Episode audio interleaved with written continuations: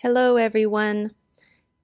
This week is a solo podcast from me because these are all excuses, by the way.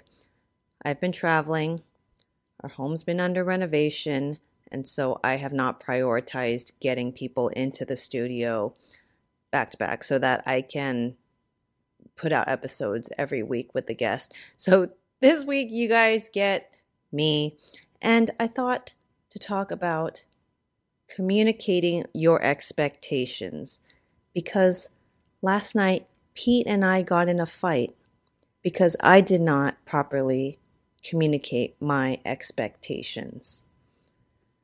I'll tell you the story of what happened. I'm about to hop on a flight. I've been out of town. I've been in Florida for the last 10 days.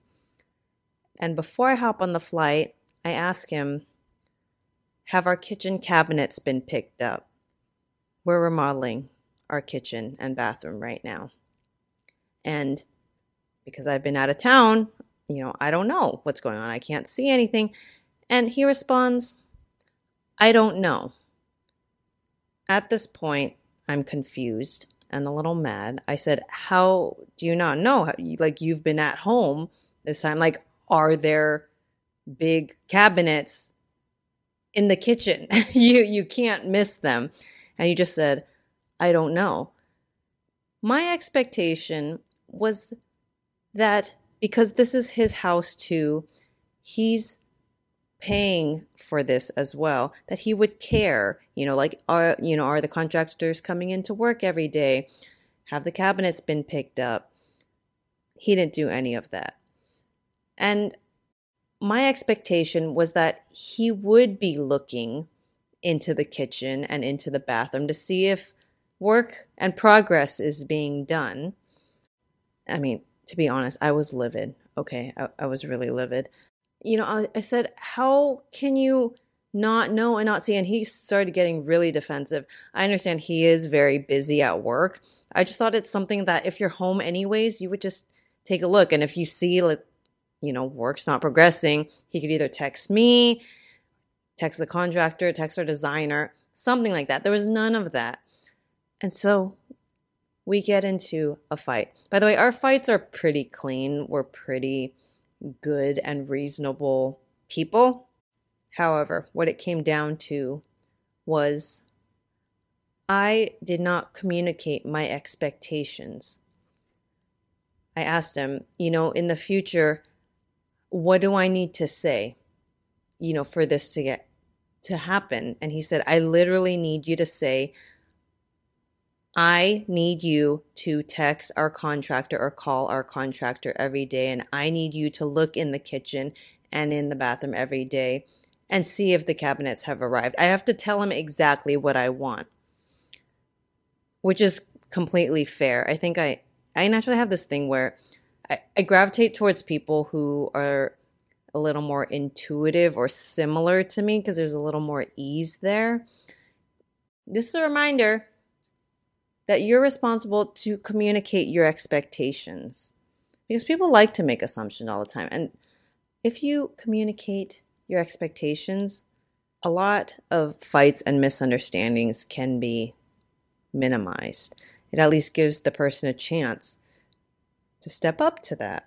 And also, I'm thinking about if you're first getting to know someone, expectations of like how often you like to talk to someone if you like them because both parties can assume you know i don't want to look desperate. I shouldn't call her every single day. So when it's a good time to talk about it more matter of fact you can say you know like how often you like to talk to someone and it might match theirs or it might not but at least they know where you're coming from. And same goes with things like sex like how often do you like to have sex I'm gonna have a sex therapist on the show soon. Different libidos are totally a thing, and I've had miscommunication, quote unquote, about this before because I made assumptions. If our libidos was different, just say they didn't like to have sex as often as I did. I took that as this person's not really into me. But some people just have different libidos, you know? So this is really good to talk about. So this is a reminder that it's always a good idea to communicate your expectations. This is something I'm still learning, and I've struggled with this also in my professional life. When I have people contracted to work for me, or the times I've had assistants, a lot of times I just assume they know what I need. And I've learned from my friends who run companies, they always remind me you need to say exactly what you want. Like, even if it sounds dumb, you need to say exactly what you want. For example, when I was doing wedding and event photography a lot, and we'd have to photograph, for example, a dessert table, you know, and if it was a styled shoot, we'd style a dessert table. Telling the assistants exactly how you want it to look. You can't just say, like, you know, pink and silver and just make it look good with mini cupcakes and like that. That's not enough. You have to say 12 inch platters, one's 14 inches, one's 18 inches, and place them symmetrically on each platter, blah, blah, blah. It has to be really specific. That's all. That's my thoughts for this week. And P and I, we're good. I arrived back in LA. I shot a couple texts out, and our cabinets are here today and they're fully assembled. There's worse things happening in this world, but good luck out there. Good communication is always a good skill to have.